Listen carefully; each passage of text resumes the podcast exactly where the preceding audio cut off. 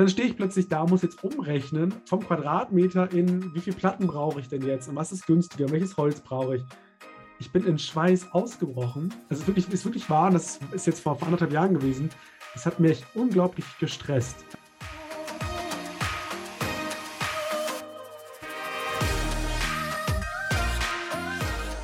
Herzlich willkommen zu dieser Folge deines Lieblingspodcasts Potenzialfrei, stark mit Leserechtschreibschwäche und Rechenschwäche. Das nächste Gespräch durfte ich mit Sebastian führen. Erst mit Ende 20 ist ihm so richtig bewusst geworden, dass er eine Rechenschwäche hat. Ich hoffe, er kann euch auch berühren und mitreißen. Ein starker Werdegang. Apropos stark. Du bist ein starker Mensch.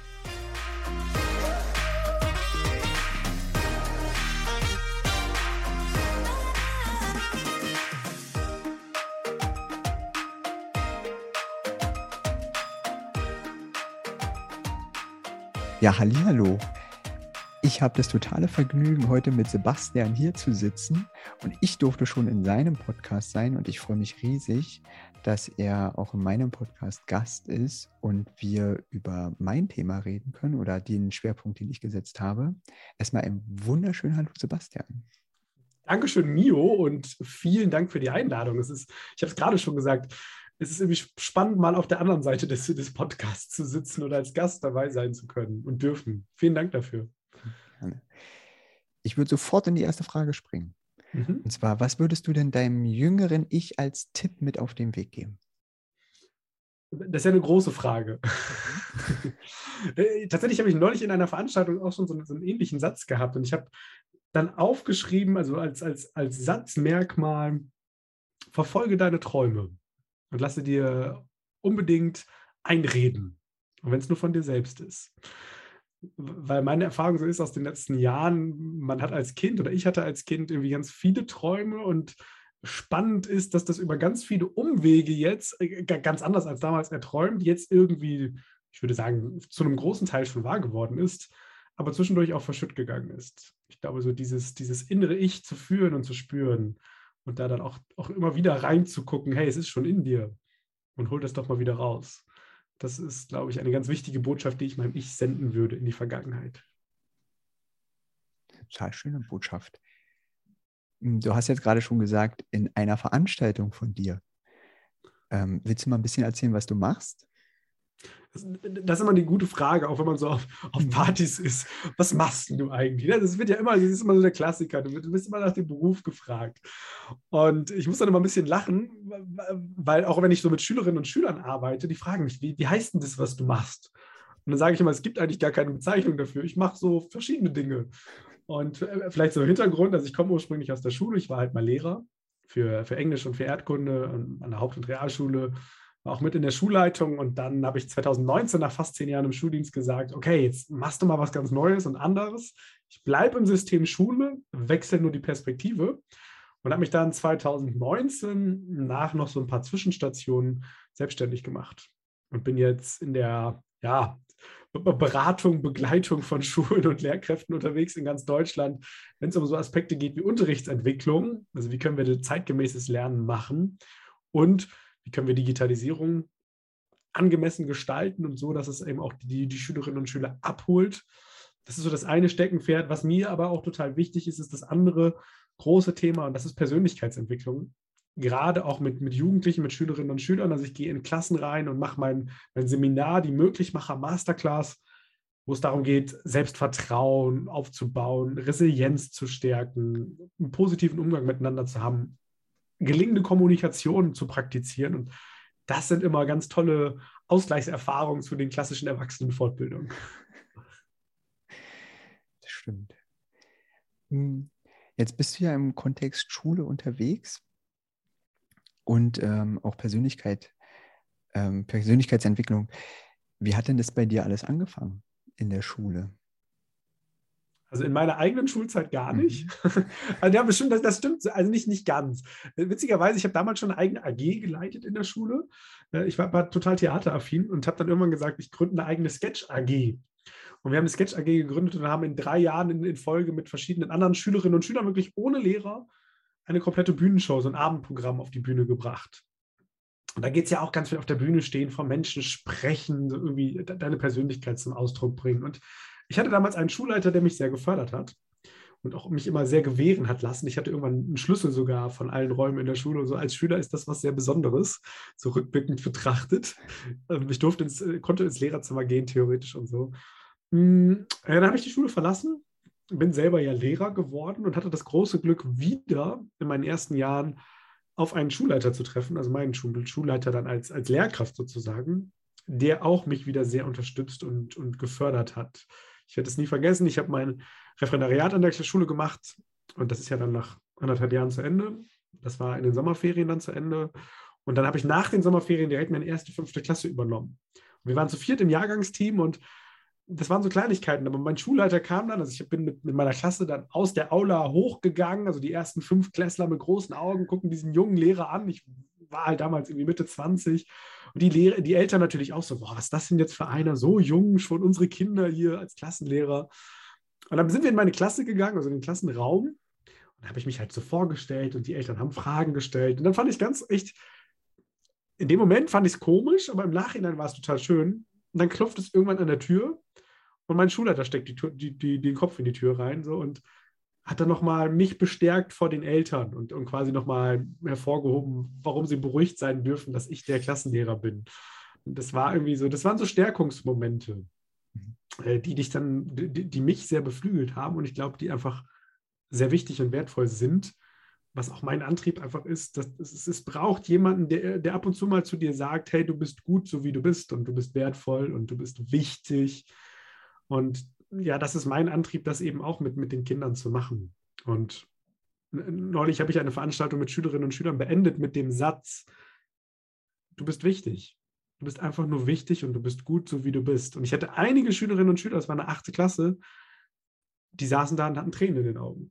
Hm. Und ich, ich, also nach so einem Tag, fünf Stunden, irgendwie auch echt anstrengend, dich zu reflektieren. Und ich fragte so, hey, was ist denn los? Warum seid ihr gerade so emotional? Und dann kamen ganz viele noch zu mir und sagten, boah, Sebastian, du hast uns gesagt, dass wir wichtig sind. Und das haben wir so irgendwie noch gar nicht gehört. Das war total ergreifend. Ja, und das fand ich, fand ich erschreckend auf der einen Seite, so das dann auch nochmal gespiegelt zu bekommen, aber auch auf der anderen Seite total schön, weil es ihm zeigt, dass das, was, was ich für Arbeit mache, und da bist du ja auf einer, auf einer anderen und trotzdem ähnlichen Schiene unterwegs, dass das einfach so ein wertvoller Beitrag ist. Und ähm, du hast ja jetzt schon gesagt, dass du so Bestärkung bekommen hast auf dem Weg, auch äh, als du selber noch in der Schule warst. Äh, wie war es denn mit deiner eigenen Schwäche? Genau, also das war deswegen, wo ich im ersten Atemzug auch gesagt habe, hm, hatte ich jetzt gar nicht so. Also ich hatte diesen Schulleiter in der, also in meiner Schulzeit, aber ich hatte auch eine Mathe-Schwäche. So, also Dyskalkulie, wie man so, so schön das dann formal benennt. Das war mir allerdings damals gar nicht so bewusst. Das ist witzig. Meine Eltern haben mir das irgendwann so mit 29, 30, und das ist jetzt kein Scherz, die haben mir immer zu mir gesagt: Ja, ist ja auch kein Wunder, dass du Mathe nicht kannst. Du hast ja auch Dyskalkulie. Und ich bin wirklich aus allen Wolken gefallen, weil so, so bewusst gemacht und so bewusst ausgesprochen hatte das vorher noch niemand. So, also ich wusste halt immer, ich kann Mathe nicht. Erzähle ich auch immer den Schülerinnen und Schülern von der Klasse 5 bis zur Klasse 13, war meine Standardnote, wenn ich nach hm, eine Mathearbeit zurückbekommen habe, eine 5 oder eine 6. Und ich, ich werde es nie vergessen, freitags kriegten wir unsere Mathearbeiten zurück, in der Regel. Keine Ahnung, warum Freitag, aber Freitag war immer dieser Tag. Und Freitag war leider auch der Tag, an dem ich, was heißt leider, aber kommen wir jetzt gleich zu, an dem ich bei Papa mitfahren durfte nach Hause. Also ich kam aus der Schule und ich werde es nie vergessen, gehe also bei Papa ins Büro und äh, ich betrete diesen Raum und Papa sitzt hinten links in der Ecke hinter seinem Schreibtisch. Und ich gehe so vorsichtig rein und Papa stellt mir diese Frage, die werden ganz, ganz viele Eltern und, und alle, die gerade zuhören, kennen, nämlich, na, wie war es in der Schule? So, und ja, was sagst du? Ja, war, war okay. Und Papa wusste natürlich auch, dass wir diese Mathearbeiten freitags zurückbekommen. Also war häufig die Frage, und Sebastian, welche Note gab es denn? Gab es die Mathearbeit zurück? Naja, und wenn du da als bedröppelter 14-Jähriger stehst, 13, 14, 15, und immer sagen musst, ja, war halt wieder eine 5 oder 6. Ist das irgendwie unschön? Und ich kann mir vorstellen, dass auch da viele andocken können, so gefühlsmäßig, egal auf welcher Seite, auf der Eltern- oder auf der, auf der Kinderseite. Ja, und Papa hat nie verstanden, dass ich Mathe nicht verstehe. und ich habe nie verstanden, dass er mich nicht versteht. Also es war immer so, wir haben Mathe dann zusammen geübt und dann hat er immer gesagt, hol mal einen Zettel, wir müssen das jetzt mal aufschreiben, wie das geht. Und das war für mich immer schon die Nervfrage hoch 100, weil ich einfach nichts verstanden habe, was er da rechnet. Und ja, das war echt ein großer Krampf. Also, weil auch bis zur Oberstufe tatsächlich da keine Besserung in Sicht war. Es gab irgendwann in der Oberstufe so ein paar Themen, da war ich dann themenweise mal ein bisschen besser. Hatte irgendwann sogar mal elf Punkte, glaube ich, in der Arbeit. Also richtig, richtig gut für meine Matheverhältnisse. Aber du kannst dir, also du kannst dir nicht vorstellen, wie froh ich war, als ich die Schule verlassen habe und irgendwie mir, mir eingeredet habe, und da kommen wir vielleicht nachher noch zu, aber mir zumindest eingeredet habe, jetzt brauchst du im Leben kein Mathe mehr. Wie genial ist das denn, bitteschön? So, da endlich bist du das los, weil du hast ja gerade in der Oberstufe auch zum Abitur, Mathe ist halt immer wichtig, selbst wenn du es nur als Grundkurs hast und die Note zählt halt und da hatte ich halt echt, das war ein Krampf. Es war mhm. wirklich ein Krampf und ich hatte vor jeder Mathestunde Angst und Bauchschmerzen. Und was hat dich eines Besseren belehrt, dass du Mathe nicht losgeworden bist? Ja, ich sage das jetzt mit einem Lächeln und das ist immer so die, die Geschichte, die ich dann auch den Schülerinnen und Schülern in meinen Seminaren erzähle, wo sie ganz große Augen machen. Das ist für mich immer so der, der Circle of Action, wie ich das nenne. Also der Zusammenhang zwischen was wir denken, also aus einem Gedanken wird ein Gefühl. Ich habe halt immer gedacht, ich kann kein Mathe. Also hatte ich Angst vor Mathe. Daraus entsteht die Handlung. Naja, hatte, ich hatte meistens einen Blackout und das Ergebnis war schlechte Note. Und weil ich eben gedacht habe, ich kann kein Mathe, habe ich auch gedacht, ich brauche mich mit Zahlen nicht zu beschäftigen. Und ich bin dann Lehrer geworden, haben wir gerade schon geklärt. Und als Lehrer, das ist ja ganz transparent, man kann das beamtenrechtlich nachvollziehen und nachrecherchieren, was man als Lehrer verdient in Niedersachsen. Das waren so ausgezahlte 3000 Euro netto. Nachher in der Schulleitung ein bisschen mehr, vielleicht 3,2, irgendwie sowas. Und das war für mich echt viel Geld. Also ich, ich, glaube, da sind wir uns irgendwie auch alle einig, 3000 Euro netto um jeden Monat Cash aufs Konto zu bekommen, ist erstmal im Vergleich zu vielen, vielen anderen Menschen, die in Deutschland echt auch harte Arbeit machen, richtig viel Geld. Mhm. Und obwohl ich dieses viele Geld bekommen habe, stand ich plötzlich da so mit 25, 26 und hatte plötzlich 50.000 Euro Schulden. Und mein Kontostand, mein monatlicher, war bei minus 6.000 Euro. Und dann kamen halt 3.000 Euro rein das kann ich mathematisch ausrechnen. Da, da, bist du halt bei minus 3000 Euro. Das ist immer noch nicht null mhm. oder plus. Und das hieß, am Ende des Monats waren es wieder minus, wieder minus 3000 Euro. Jetzt will ich fairerweise dazu sagen, klar, ich habe auch Geld reingesteckt. Ich habe meine erste Firma damit aufgebaut, so ein bisschen. Äh, nur war die auch schon selbsttragend und gewinnbringend irgendwann. Also damit mit meinen Eismaschinen, mit denen ich da vermiete, von daher kam eigentlich noch mehr Geld rein und trotzdem war zu wenig da gefühlt. Und dann habe ich natürlich auch ähm, Seminare besucht, um heute eben in die Selbstständigkeit gehen zu können oder gegangen sein zu können. Also damit ich heute selbstständig bin. So, wenn du da gute Ausbildung machen möchtest, dann ist das halt auch intensiv, kostenintensiv. Nichtsdestotrotz, ich hatte kein eigenes Haus, ich hatte keine Yacht. Ja, ich hatte mal einen 5er BMW, der aber eigentlich viel zu teuer für mich war und den ich irgendwann auch verkaufen musste, tatsächlich, auch mit Verlust. Und was machst du, wenn du mit 25 da stehst und stellst fest, ich habe 50.000 Euro Schulden? Dann frage ich immer, wer von euch glaubt, dass das richtig viel Geld ist? Mhm. Ja, dann guck spätestens dann, genau, dann so wie du jetzt gesagt, oh, ist viel Geld. Ja, und spätestens dann habe ich irgendwann äh, auf einem Seminar halt diesen Kreislauf kennenlernen dürfen. Und dann feststellen müssen, hey, krass, wenn du ein anderes Ergebnis haben möchtest, dann musst du andere Handlungen an den Tag legen. Und wenn du andere Handlungen an den Tag legen möchtest, dann brauchst du auch ein anderes Mindset. Du brauchst andere Gedanken, du brauchst andere Sätze, die du dir im Kopf da oben einpflanzt. Und ja, ich kann heute immer noch kein Mathe. So, also das, das ist auch wirklich so. Also es ist für mich, wir haben vor kurzem ein Haus gekauft und wir saßen bei der Bank und der Bankberater saß da mit meiner Frau und er hat uns ganz viele tolle Dinge erzählt und ich bin nachher rausgegangen nach anderthalb Stunden, habe zu meiner Frau gesagt, Schatz, ich habe nichts verstanden. Also über Zinsrechnung und ich, ich, ich, kann ich nichts mit anfangen, wirklich gar nichts. Prozentrechnung ist alles für mich richtig anstrengend auch. Aber zwei Dinge, die ich lernen durfte. Erstens, ja, man muss sich halt mit Zahlen beschäftigen. Ich auch.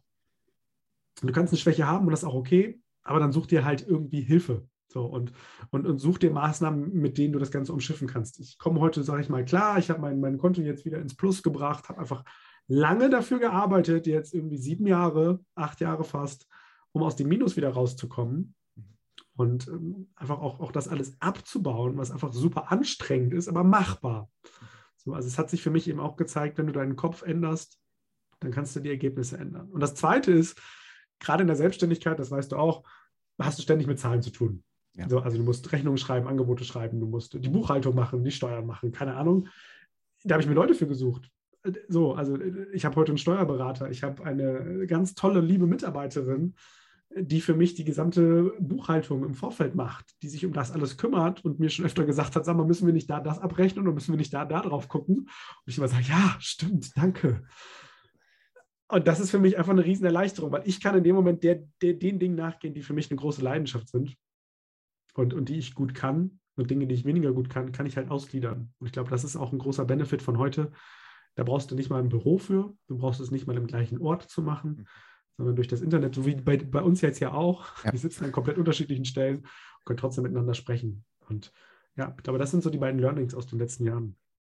Nee, das mit dem, also du beschreibst den Circle nur anders, aber wir nennen den Teufelskreis. Das heißt, ich habe ja. Misserfolgserlebnisse beim Lernen, ich vermeide das Lernen, ich kriege schlechte Gefühle, weil das Ergebnis natürlich nicht so ist. Das heißt, ich habe weitere Misserfolge und ich bleibe in dem Kreis drinne und ich muss den Kreis durchbrechen.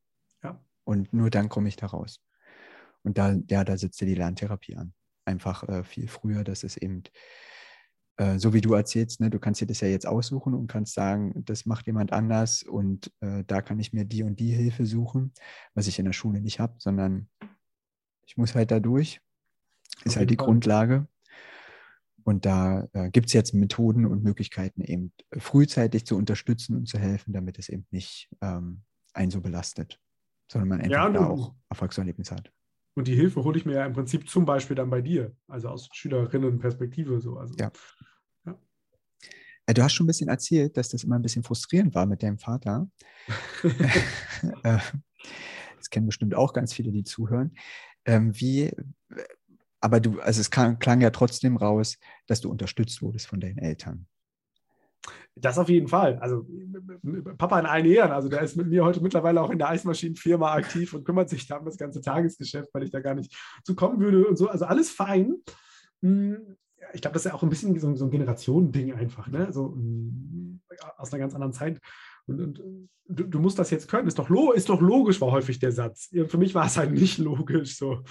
Hm, ja, aber ich, ich habe zum Beispiel sehr früh auch Nachhilfe dann bekommen, also in Mathematik. Also ich musste halt jede Woche dahin zur Nachhilfe, mal einmal, mal zweimal die Woche.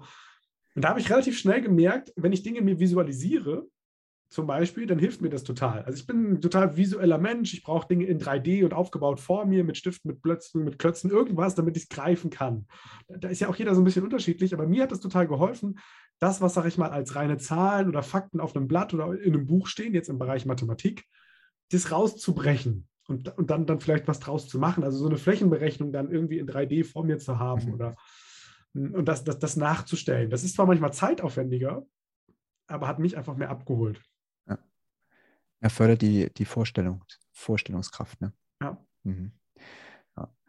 Äh, Gibt es denn irgendeinen Schlüsselmoment bezogen auf die Rechenschwäche, die du, die du so für dich hattest, also egal in welche Richtung, aber du sagst so, das sind für dich prägnante Punkte. Also hast du ja schon zum Beispiel erzählt bei der Bank, wo du dann rausgegangen bist und das hast du nicht verstanden, was finde ich vollkommen legitim ist. Sie reden ja auch sehr schnell.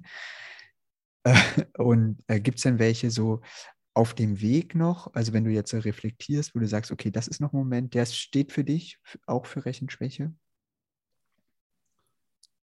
Ja, also es ist schon auch manchmal im, im, am Alltag einfach, ne? Das sind so Kleinigkeiten, aber wenn es dann darum geht, irgendwie mal eben schnell was in Prozent zu rechnen oder Dreisatz, so, wenn eine Sache X kostet, wie muss ich das hochrechnen, damit das dann, wie viel kosten dann zehn Stück davon oder so? Das sind für mich böhmische Dörfer. Kann ich nicht. Mhm. Also ich bin mit einer Frau verheiratet, die, die, die das absolute Mathe-Genie ist, die, liebt Zahlen und hat für alles Tabellen und Statistiken und, und, und macht das einfach ganz cool und fein da prallen natürlich auch ein bisschen Welten aufeinander. Aber also so, so ganz klassisch beim Einkaufen, also vielleicht auch so ein Schlüsselmoment tatsächlich. Ich wollte für unseren Grill ein Untergestell bauen aus Holz. Hatte mir das so aufgeschrieben. Ich wusste halt, wie groß der Grill ist und ich wusste, wie groß jetzt diese Holzplatten sein müssen. Und dann bin ich in den Baumarkt gefahren mit meinem Schwiegervater. Und da kannst du dir so Holz zusägen lassen. Und auf den Platten, die du dir dann aussuchen musst, steht ja dann irgendwie drauf, pro Quadratmeter bezahlen sie XYZ. Und ich hatte halt nur diesen handgeschriebenen Zettel von mir mit meiner Skizze, wie groß der Grill ist und was ich glaube, wie groß jetzt dieser Untertisch sein muss. Und dann stehe ich plötzlich da, muss jetzt umrechnen vom Quadratmeter in, wie viele Platten brauche ich denn jetzt und was ist günstiger, welches Holz brauche ich. Ich bin in Schweiß ausgebrochen. Das ist wirklich, ist wirklich wahr, das ist jetzt vor, vor anderthalb Jahren gewesen. Das hat mich unglaublich gestresst. Also ich, ich stand da mit meinem Schwiegervater und für den war das auch völlig klar. Der ist halt der Papa meiner Frau, kann auch gut Mathe. Und ich war heilfroh, dass der mit dabei war. Also sonst wäre ich wieder gefahren. Ich hätte es nicht hinbekommen. Ich hätte diesen, dieses Holz nicht, hätte, hätte ich nicht zuschneiden lassen können. Und das waren für mich jetzt im Nachhinein betrachtet. Also ich hab, kann mich gar nicht aus, der, aus der jüngeren Jugend erinnern, aber tatsächlich so aus den letzten Jahren, wo ich dann krass gemerkt habe, boah, das ist schon auch eine, Einschränkung. Also ich bin da fein mit und ich kann da gut mit leben, aber ich merke einfach in solchen Situationen, ja, ich kann es nicht. Und, und, und es, überfordert mich. So wie wenn Menschen, wenn sie zum Beispiel nicht, nicht richtig lesen können oder, oder Schwierigkeiten damit haben, ich finde es unglaublich bewundernswert, dass diese Menschen sich ja dann trotzdem irgendwelche Möglichkeiten bauen, damit umzugehen, um es vielleicht auch vor anderen Menschen zu verstecken. Also ich gehe da mittlerweile ganz transparent mit um. So, aber ich kann mir vorstellen, dass viele das auch als, äh, als Manko sehen ja. und, und vielleicht sich dafür schämen sogar. Ich weiß nicht, ich hoffe, wir dürfen das so sagen hier im Podcast ja. und, und sich vielleicht auch dahinter verstecken. Und das finde ich super schade, weil es ist definitiv, du, du kannst ja nichts dafür. Also es ist ja nichts, äh, kein Stigma, so irgendwie, du bist jetzt aber schlecht, weil du nicht lesen kannst oder weil du kein Mathe kannst. Das ist ja Quatsch. Es ist, äh, also in meinem Alltag erlebe ich das ganz oft, dass ja der Glaubenssatz existiert, wenn ich da Probleme habe bei diesen Kulturtechniken, mhm. Äh, dass ich gleich äh, weniger kann, vom Gedä meine Gedächtnisleistung auch nicht so gut ist und äh, davor haben viele Angst. Also wenn sie das, also das kriege ich so auch gespiegelt, ähm, wenn sie das irgendwo klar äußern, dass dann gleich kommt, ja, das kannst du ja nicht, weil du bist ja dumm. Also ganz viele kennen das auch aus ihrer Kindheit, mit denen ich auch schon gesprochen habe, im Schulkontext. Ja, du bist dumm. Du wirst das nie mhm. hinkriegen. Und ich mhm. denke, davor haben noch viele Angst. Und ähm, also bei den Älteren aus Erfahrung äh, und bei den Jüngeren, dass sie die Angst haben, diese Erfahrung zu machen. Weil der Glaubenssatz ja da ist und irgendwie rumwabert und damit auch im Kopf ist, ob es jetzt klar ausgesprochen wird oder nicht. Und man kann nur dagegen ankommen, indem ringsrum Leute sind, die sagen, das ist völlig okay. Also das brauchen unsere Kinder und Jugendlichen auch ganz viel und sagen, ist nicht schlimm. Wir kriegen das schon hin. Und nein, du bist nicht dumm. Du kannst ganz viel und du hast unglaubliche Fähigkeiten. Also das erlebe ich eben viel, dass es ja ähm, viel äh, Vermeidungsstrategien und Kompensationsstrategien gibt, mhm. die einfach Fähigkeiten weiterentwickeln, die sonst gar nicht so entwickelt werden. Und ähm, also zum Beispiel, wenn wir das Beispiel Lesen nehmen, dass eben viele sich Texte nach einmal hören eingeprägt haben und die mhm. Texte mhm. wortgetreu wiedergeben können. Und man hat den Eindruck, die Leute lesen. Was ist das für eine Kapazitätsleistung des Gehirns? Mhm. Wenn wir denen helfen, dass sie lesen können wie alle anderen, dann wird ja plötzlich Raum im Kopf, die Kapazität ist weiter da und die Fähigkeit auch. Das ist ja. der glatte Wahnsinn. Passt vielleicht ganz gut. Also mein Motto, wenn ich so mit, mit, mit und für Kinder arbeite, ist halt immer, Kinder, die wir stärken oder stark machen, werden später zu Erwachsenen, die auch andere Menschen stark machen. Und ich glaube, es braucht einfach innerhalb unserer Gesellschaft noch viel mehr Menschen, die sich gegenseitig bestärken und auch das, das, gegenseitig wahrnehmen, hey, du bist vielleicht anders, aber das ist ja völlig okay, wenn du anders bist. Und, und zusammen sind wir halt eins und bilden diese Welt und diese Gesellschaft ab. Ähm, und wenn wir da einfach früh und, im Kindesalter ansetzen und schon quasi auch diesen Satz ein, anpflanzen, du bist stark, ich stärke dich in deinen Fähigkeiten und ich sehe dich, bin ich einfach der festen Überzeugung, dass das etwas ist, was sich dann auch im späteren Leben fortpflanzt. Also ich habe das selber so, so wahrgenommen. Ja. Bei meiner Mama, Mama hat immer uns von Kind an beigebracht, gut zu anderen Menschen zu sein. Mhm. Also sie, Mama sagt immer, geht es nicht auch auf der Welt oder vor allem auf der Welt darum, dass man gut zu sich und zu anderen ist und dass wir einfach ein gutes Leben haben. So. Und das hat sich in ganz vielen ihrer Handlungen wieder gespiegelt und ich merke, dass das ganz prägend für mich auch war, gut zu anderen Menschen zu sein. Mhm. Mhm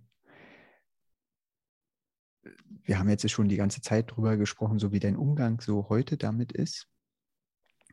Hat sich das, also ist der Umgang anders geworden, nachdem dir bewusst gesagt wurde, ähm, ja, du hast ja eine Dyslexie? Also auch dieser, dieses Wissen, aha, das ist das und darum ist das so? Ich glaube schon. Also ich wirklich, also ich kann mich nicht daran erinnern, dass meine Eltern mir das vorher gesagt haben. Also ich weiß jetzt nicht mehr genau, wie alt ich war, ob ich 29 war oder 30. Aber wir saßen irgendwann am, am Wohnzimmertisch. So, und, äh, ich lag auf dem Sofa und ich sagte, ah, ich kann es einfach nicht. Ja, ist ja klar, du hast ja auch Dyskalkulie. So, und, was? Das kann doch nicht sein. Wie, das, das hört sich so getestet an. Ja, ja, haben wir auch mal überprüfen lassen. Und ich so, okay, ja, haben wir dir doch schon mal gesagt. Und vielleicht ist das auch an mir vorbeigegangen, vielleicht habe ich es verdrängt, keine Ahnung. Vielleicht ist ja auch egal. Aber tatsächlich seitdem würde ich sagen, das ist jetzt irgendwie zwei, drei Jahre her, kann ich da anders mit umgehen? Ja. Also ich bin da entspannter. Ich weiß jetzt um, um der Tatsache, es fühlt sich irgendwie bestätigter an. Es ist nicht nur so ein subjektives Gefühl, warum kann ich eigentlich echt nicht dieses Mathe? Und okay, es hat halt einen Grund. Und also ich würde auch sagen, dass das extrem dazu beigetragen hat, einfach auch nochmal mein Mindset zu überarbeiten, nämlich dann zu sagen, okay, jetzt leg einfach diesen Sparkurs ein und sorg dafür, dass du von diesen Schulden wegkommst, weil das ist keine Entschuldigung. Also das muss man ja auch fairerweise sagen. Mhm. Dyskalkulie, Dyslexie, was auch immer. Es ist ja auch keine Entschuldigung, gewisse Dinge nicht zu tun oder auf gewisse Dinge zu verzichten oder zu sagen, hey, ja, ich kann es halt nicht, also Pech gehabt. So könnte ja auch eine Einstellung sein. Mhm. Und, und das war, glaube ich, schon für mich ein Gamechanger, das zu wissen, weil äh, spätestens da bin ich angefangen mit Sparen und, und, da habe ich nochmal Vollgas gegeben. Und das waren jetzt irgendwie nervige, anstrengende drei Jahre so, wenn du vorher das Geld so gefühlt raushaust für mhm. Quatsch, dreimal die Woche essen gehst und so und jetzt einfach dich disziplinierst, aber natürlich am Ende dann trotzdem jetzt hast, ah, ich habe jetzt ein Plus vorne stehen und es geht jetzt auch mal in die andere Richtung mhm. und jetzt bin ich in der Lage, mir irgendwie ein Haus zu kaufen und so, ähm, dann stellen sich ja automatisch auch irgendwie Erfolgserlebnisse ein. Da, das ist, glaube ich, schön und ich, ich, ich bin mir sicher, dass das anders gekommen wäre, hätte ich es damals so nicht erfahren. Mhm. Ich frage so nach, weil ich habe ab und zu auch Eltern in der Beratung, die Bedenken haben, ihre Kinder testen zu lassen, weil mhm. es so ein Makel sein könnte, der dann sich durchzieht und der sich negativ auf ihr Leben auswirken könnte. Also mhm. darum habe ich jetzt so nachgefragt, was deine, wie dein Erleben ist mit dem aktiven Wissen. Also vielleicht mal ein anderes Beispiel. Hm, ich habe in meiner Schulzeit zwei Klassen übersprungen. Mhm. Also trotz Mathe-Schwäche in Klasse 2 und Klasse 4. also ich habe halt irgendwie mit 17 Abitur gemacht. Und in dem Zusammenhang haben meine Eltern da, damals halt so einen ja, klassischen IQ-Test halt machen lassen. Und ich weiß bis heute tatsächlich das Ergebnis nicht. Ich, ich, weiß halt, dass ich da getestet wurde. Ich kann mich jetzt aber auch gar nicht an die Einzelheiten erinnern. Wollte aber weder damals noch heute das Ergebnis wissen und, und, und bin da auch meinen Eltern sehr dankbar, weil die halt auch immer gesagt haben: erstens, was bringt dir das? Und zweitens, wenn wir es dir jetzt sagen, ja, dann, dann erzählst du es anderen und dann, erzähl, dann kommen halt so Gerüchte und was, also sorgt irgendwie nur für Stress. Sondern für mich war irgendwie klar, ich bin halt getestet worden, okay, ich habe jetzt meine beiden Klassen übersprungen, aber damit war das Thema auch durch. Dadurch wurde das Ganze nicht so aufgebauscht mhm. und hat auch nicht so einen großen Stellenwert bekommen. Hm, und ich glaube, da, also man muss da sehr differenziert rangehen. Man muss gucken, in welchem Alter sind die Kinder, über die wir gerade sprechen. Also haben wir auch schon beim letzten Podcast drüber gesprochen, wann das entdeckt wird und, und, und auch festgestellt wird. Ähm, ich glaube, da braucht es sehr viel Fein- und, und Fingerspitzengefühl. Mhm. Ob es Sinn macht oder nicht und, und auch ja, ob ich mich deswegen dann zurücklehne und sage, ja, ich kann es halt nicht, dann mache ich halt auch nichts mehr. So.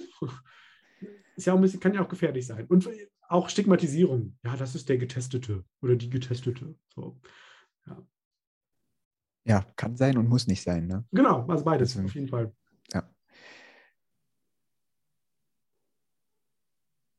Ich finde immer total faszinierend, wenn du redest. Das ist mir schon beim letzten Mal aufgefallen, als wir uns unterhalten haben, dass bei mir dann die Gedanken losgehen und ich muss dann beim Thema bleiben. Weil ich glaube, man kann sich mit dir sehr gut austauschen, auch länger. danke an der Stelle, danke. Das gebe ich gerne so zurück. Bevor wir beide abdriften, glaube ich, stelle ich einfach nur eine Ausgang, äh, eine, eine Endfrage. Mhm. Ähm, welches Lebensmotto begleitet dich denn jetzt mit deinen unterschiedlichen Stationen? Also ich habe irgendwann mir, mir, überlegt, ich finde das Wort Möglichmacher sehr schön. Das findet man auch bei mir auf der Homepage, das findet man bei mir auf Instagram über einen sehr regelmäßigen Möglichmacher-Talk des Tages. Und es ist auch so ein bisschen das Motto geworden. Also ich, mein Motto ist oder mein, meine, meine, meine Vision, meine Leidenschaft ist, Menschen zu Möglichmachern zu machen, zu bestärken, zu ermutigen, dass sie das werden. Und es können jetzt in der Schule Lehrkräfte sein, dass das Möglichmacher werden, dass die nämlich Dinge möglich machen für die Kinder, mit denen sie zusammenarbeiten. Mhm. Das ist auf der Ebene der Eltern. Ich habe neulich einen Elternabend durchführen dürfen zum Thema Resilienz und dann zwei Stunden quasi so ein, so ein Programm mit denen machen dürfen. Sie zu Möglichmachern zu bestärken, wenn sie nach Hause gehen, einfach eine, eine Sprache, eine Kommunikation mit den Kindern an den Tag zu legen, eine Handlungsweisen, Handlungsweisen an den Tag zu legen, die die Kinder stark machen. Mhm. Und auf der Ebene der Kinder eben auch die Kids zu Möglichmachern zu machen. Nämlich das rauszuholen aus ihrem Leben, was sie gerne möchten und was sie sich vorstellen. Und vielleicht ein Beispiel an der Stelle, weil ich sagte eine Schülerin, ich würde total gerne Kfz-Mechatronikerin werden. Ich dachte, das ist super. Achte Klasse, das hast du schon voll. Ja, habe ich habe auch alles schon. Ich habe da ein Praktikum gemacht. Das ist für mich alles klar. Und ich mache irgendwann eine eigene Firma auf, habe Mitarbeiter. Das hatte sie total vor Augen. Dann sagte sie, es gibt nur ein Problem. Dann habe ich sie gefragt, okay, ja, was, was ist denn das für ein Problem? Ja, meine Großeltern, die sagen, das ist ein Beruf, der ist nur für Jungs. Das ist kein Mädchenberuf. Und ich brauche sowas nicht machen. Das gehört sich nicht. Das macht man nicht. Und, und, und da vielleicht den Kindern einfach nochmal diesen Kick zu geben, den Jugendlichen und sie darin zu bestärken, hey, es ist da schon drin in dir. Und wenn es vielleicht gerade zugeschüttet ist, aufgrund von Erfahrung, aufgrund von Meinung anderer Menschen, aufgrund von äh, Tests, wie wir es gerade besprochen haben, aufgrund von Dyskalkulie, Dyslexie, was auch immer, aber da drin steckt schon so viel drin. Und ich sehe meine Aufgabe da drin, das rauszuholen, nach oben zu holen und, und mach was aus deinem Leben. Weil gerade hier in Deutschland, du hast alle Möglichkeiten der Welt. Mhm. Wir sind ein so reiches, privilegiertes und chancenreiches Land, egal in welche Richtung. Probier eine Sache aus, wenn du feststellst, das wird nichts. Was kann dir denn passieren? Also mhm. was, was passiert dir hier real? Dann machst du halt was Neues. Du verlierst vielleicht ein bisschen Zeit, aber dafür hast du Erfahrung gemacht. So und mach was draus. Und, und das ist mir extrem wichtig. Also dieses Menschen zu befähigen, zu Möglichmachern zu werden. Total schön. Für die, die äh, Sebastian folgen möchten und mal selber in den Podcast reinhören wollen, die ganzen Infos sind in den Shownotes drin. Und da kann man dann ganz einfach gucken, was er macht und äh, sich weiter begeistern lassen von äh, auch von den Sachen, die er anbietet und die er so erzählt. Ich möchte dir ganz doll danken, dass du da warst und äh, wir nochmal die Zeit hatten, miteinander zu quatschen. Ein bisschen von einer anderen Seite diesmal. Ja, vielen Dank dir und ich äh, wünsche allen, die gerade zuhören, einfach eine gute Zeit und äh, eine, eine, gute Kommunikationszeit auch miteinander. Ich glaube, es ist ganz wichtig, dass wir in Verbindung gehen miteinander, gerade wenn es auch an so schwierige Themen geht. Ich möchte dir Danke sagen. Ich freue mich sehr, dass du diesem Kanal positives Feedback gibst. Ich bin dankbar für jede einzelne Bewertung, ob bei dieser Spotify oder Apple Podcast. Wenn du dein Handy in die Hand nimmst, nach dieser Folge und 15 Sekunden etwas erzählst und mich verlinkst und mir sagst, was dich besonders berührt hat, das freut mich immens. Schreib mir also gerne eine Bewertung und empfehle mich deinen Liebsten weiter. Dann können wir gemeinsam unseren Weg gehen. Ich freue mich von dir zu hören. Alles Liebe. Es ist fantastisch, dass sich unsere Lebenswege berühren. Es ist fantastisch, dass es dich gibt.